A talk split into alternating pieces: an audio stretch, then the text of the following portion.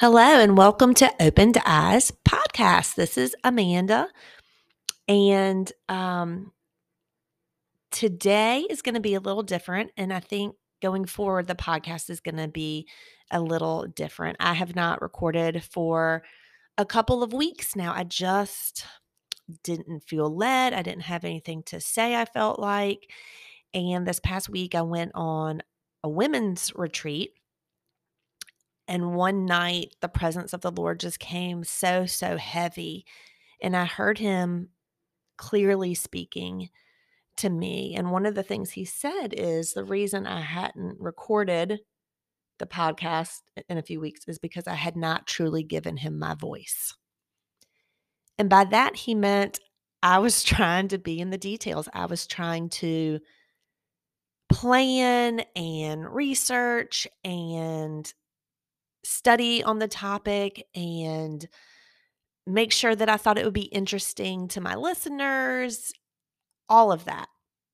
And I messed it up because that is not what he called me to do. I didn't really listen to a whole lot of podcasts before I started one, but there are a few that I listened to. Uh, and I was unknowingly or even somewhat knowingly trying to kind of pattern my podcasts after the ones that I personally liked. I personally like hearing personal testimonies and personal stories and things like that. Um, and so I was again knowingly and unknowingly trying to to pattern the podcast after what I heard and what I liked. And those are still amazing podcasts and I still listen to them, but that isn't what God has called this podcast to be. This one is for me not to plan and me not to prepare and to, to just let God speak whatever He puts on my heart to speak. And one of the other things He said to me last week was, It's my heart's desire to make myself known.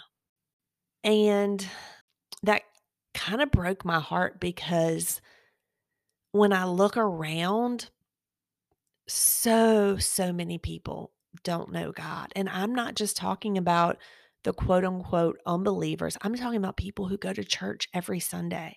They don't really know the God that they've given their allegiance to, that they have said, Yes, I believe in Jesus. I believe I'm a sinner. I believe that He came to save me. I believe He's my Lord and Savior.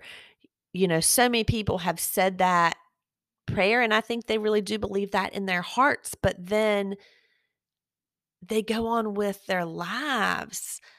And and I'm speaking about me. I did this for so long. For so long. I knew about God. I knew about Jesus. I had given him, you know, I had said, Yes, I want you to be my Lord and Savior. And I went to church every Sunday, but that was pretty much where it ended. I was not reading the Bible. Certainly, I mean, not every day, but not even once a month.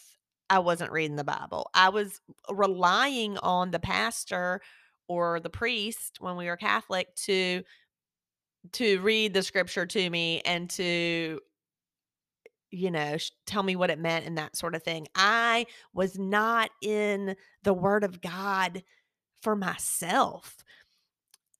I was not praying. I was not seeking. I literally had just taken the do you want to be saved ticket and gotten it stamped. And that was it.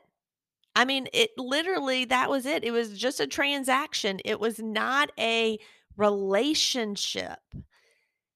And the thing I know about the God that we serve is He is a relationship God.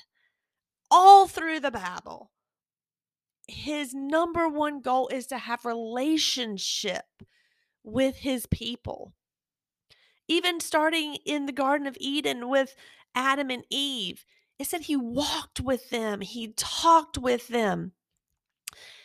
You know, it was a relationship and it broke his heart when they betrayed that. And ever since then, he's been working to get that relationship back. That's why he sent his one and only son. For those of you who are parents, what would make you lay down your child's life? Anything? I mean, is there anything in the world that would make you say, okay, I'll lay down my child's life for this? I, can't think of anything sitting here. I have three beautiful children, and I can't think of anything that I would say, yes, their life is worth that. But that is exactly what God the Father said. He said, My son's life is worth relationship with my people. Because that's ultimately what Jesus' life did. It paid the price for us, a price we could not pay ourselves, so that we could spend eternity with God. It's not just a get out of jail free card. It's a price that we could never pay on our own. He said, My son's life, his blood, his precious blood, is worth spending eternity with these people that I love. God could not imagine an eternity without you. Without you. I'm not even talking about the whole world right now. I'm talking about you because He would have done it just for one. God could not imagine living eternity without you. So you were worth the sacrifice, the perfect sacrifice. What you could not do on your own, only the blood of Jesus could do. You were worth that because God can't imagine eternity without you. He loves you so much. Yet, how many of us just go to church on Sunday and go home and feel like we've done enough? If that was your child that you laid down for somebody, your child's life that was given, would you feel like that was enough for you? We don't talk to God. We don't read His Word. His Word, the Holy Bible, is a love letter to us. It's where God reveals Himself, His character, His nature, His traits, His love. That is where He reveals it all to us. And yet, how many of us have our Bible sitting on a shelf somewhere gathering dust? I did for a very very long time. And I just kept thinking, well, it's not very interesting. It's boring. What would I really get from it? I get but you know, I get the the word at church on Sunday. No. The word of God is active. It's alive. It's sharper than any two-edged sword. When you open that book and you pray, Holy Spirit, teach me today, you will literally have those words jump off the page and activate something in your life. It is amazing how I can read the same story in the Bible a hundred times, but depending on what I'm going through, it means something different to me.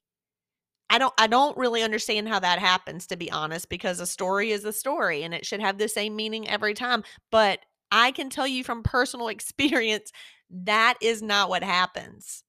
It's applicable to anything and everything that you are going through. The same story that 20 years ago meant one thing to you today, it'll have a totally different message. And yet we're leaving this precious weapon, this precious instruction manual, this precious love letter, we're just leaving it to gather dust. More than any other time in history, we need to know the Word of God. We need its wisdom guiding and directing our steps. It says in the Bible that the Word of God is the lamp unto our feet and the light to our path. When do you need light? When it's dark. This world is dark. There are crazy things going on right now. And I don't know about you, but I want to see the way. I want to walk with assurance. Imagine yourself in the woods in pitch blackness trying to fumble and stumble your way. You don't know if there's roots there to trip you up. You don't know if there's a hole you're going to fall in. You don't know if a wild animal is going to come crashing through. Without light, you have nothing. You are a sitting duck. But with light, you can step over those roots. You can go around the holes and you can prepare to defend yourself from anything that's coming your way. His word is a lamp unto our feet and a light unto our path. How foolish are we? The creator of heaven and earth, the one who hung the moon and the stars in the sky, is saying, I want to light your way. I want to show you. I want to lead you. I want to guide you. And we're saying, nah, I got it. Thanks anyway. I just, I can't. I mean, I, and I have done this for so long. And I'm not even going to sit here and say that I don't have days that I still do that because I do. Thank you, Jesus. I've gotten a lot better. And almost every morning I pray, Lord, direct my steps, order my steps, show me the way you want me to go today. But that took a long time for me to get there because if I'm being honest, pride played a huge role in my life for a very long time. It did. And I, you know, eh, I'm sure everybody has their own stories, but for me, I came from a well off family. I had a lot of education. I didn't really think in my mind that I needed to rely on God. I wasn't needing to rely on him for finances in my mind. I like I said was was highly educated. I felt like I was doing pretty good on my own. But in reality, every single thing I have came from him. The ability to perform well academically, that came from him. He gave me that. He gave me my brain. The financial blessings, that came from him. We like to say, well, I'm working hard. I'm doing it. I'm bringing in the money. I'm going to work every day. Me, me, me. And you know, this what's this world telling us? Right? The exact opposite of what the word of God says. It's saying, you do you, you be happy, you get yours, you, you, you, right? Putting the spotlight on you. And what does the word of God say? In Matthew 16 24, it says, Then Jesus said to his disciples, If anyone desires to come after me, let him deny himself. Deny himself. That's the very first thing he says. If anyone desires to come after me or to be my disciples, let him deny himself. And then it goes on to say, if anyone desires to come after me, let him deny himself and take up his cross and follow me. For whoever desires to save his life will lose it, but whoever loses his life for my sake will find it. And he could be talking about, you know, an actual physical death here. You know, there are certainly Christians in other countries being martyred for their faith. But I'm looking at this as a whoever desires to to save their life meaning that I'm in charge. But whoever loses his life, whoever surrenders his life to God and says, "Lord, you lead the way. You guide me. You lead me. You tell me what to do." That's surrendering your life. That's laying your life down and saying, I'm not in charge of it anymore. You are. And the word is clear. It says, Whoever loses his life for my sake will find it. What does that mean? We we find peace. We find joy. We find love. We find security. I have never felt more at peace in my entire life until I actually fully surrendered and said, Lord, you lead me. You guide me. You do it. Because it took the pressure off of me. It's no longer Amanda leading the way. It's no longer everything is on my shoulders. No, I took all that off and I gave it to Jesus. He is far more capable to carry it. It says in the word that his burden is light and his yoke is easy. That means, as followers, it should be light. We shouldn't be weighed down with the worries and the stress of this world.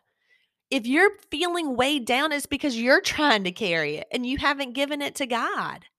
Giving it to God takes it off of you. And in reality, who would you rather have lead the way? You or the one who knows the beginning and the end? The one whose ways are higher than our ways, whose thoughts are higher than our thoughts. It's it's almost ridiculous the concept of thinking, "No, no, I'm still going to choose me." But that is what we all do for so long. We think we know better. We think the things in our life that we have are because of us. Don't you know in a split second, God could take it all away? He could take it all away. And that is one of the things that really changed my life is looking at everything I have with an attitude of gratitude instead of thinking I did it. Instead of saying, "Oh, I have a beautiful house that I paid for and I worked hard for." That's what the world would say. I say, "Lord, thank you for blessing me with this house. Thank you for toilets that flush. Thank you for air conditioning. Thank you for running water because I know God has power over life and death. You could not wake up this morning. Thank you, Lord, for waking me up. It just totally shifts our our attitude and our just the way we look at everything. When we give it to God, that we know God's in total control, we take it off of us. We thank him for the things that he has given us. Don't you like to be thanked when you give someone a gift? God is the same way. Thank Him today for the things that you have. Thank Him.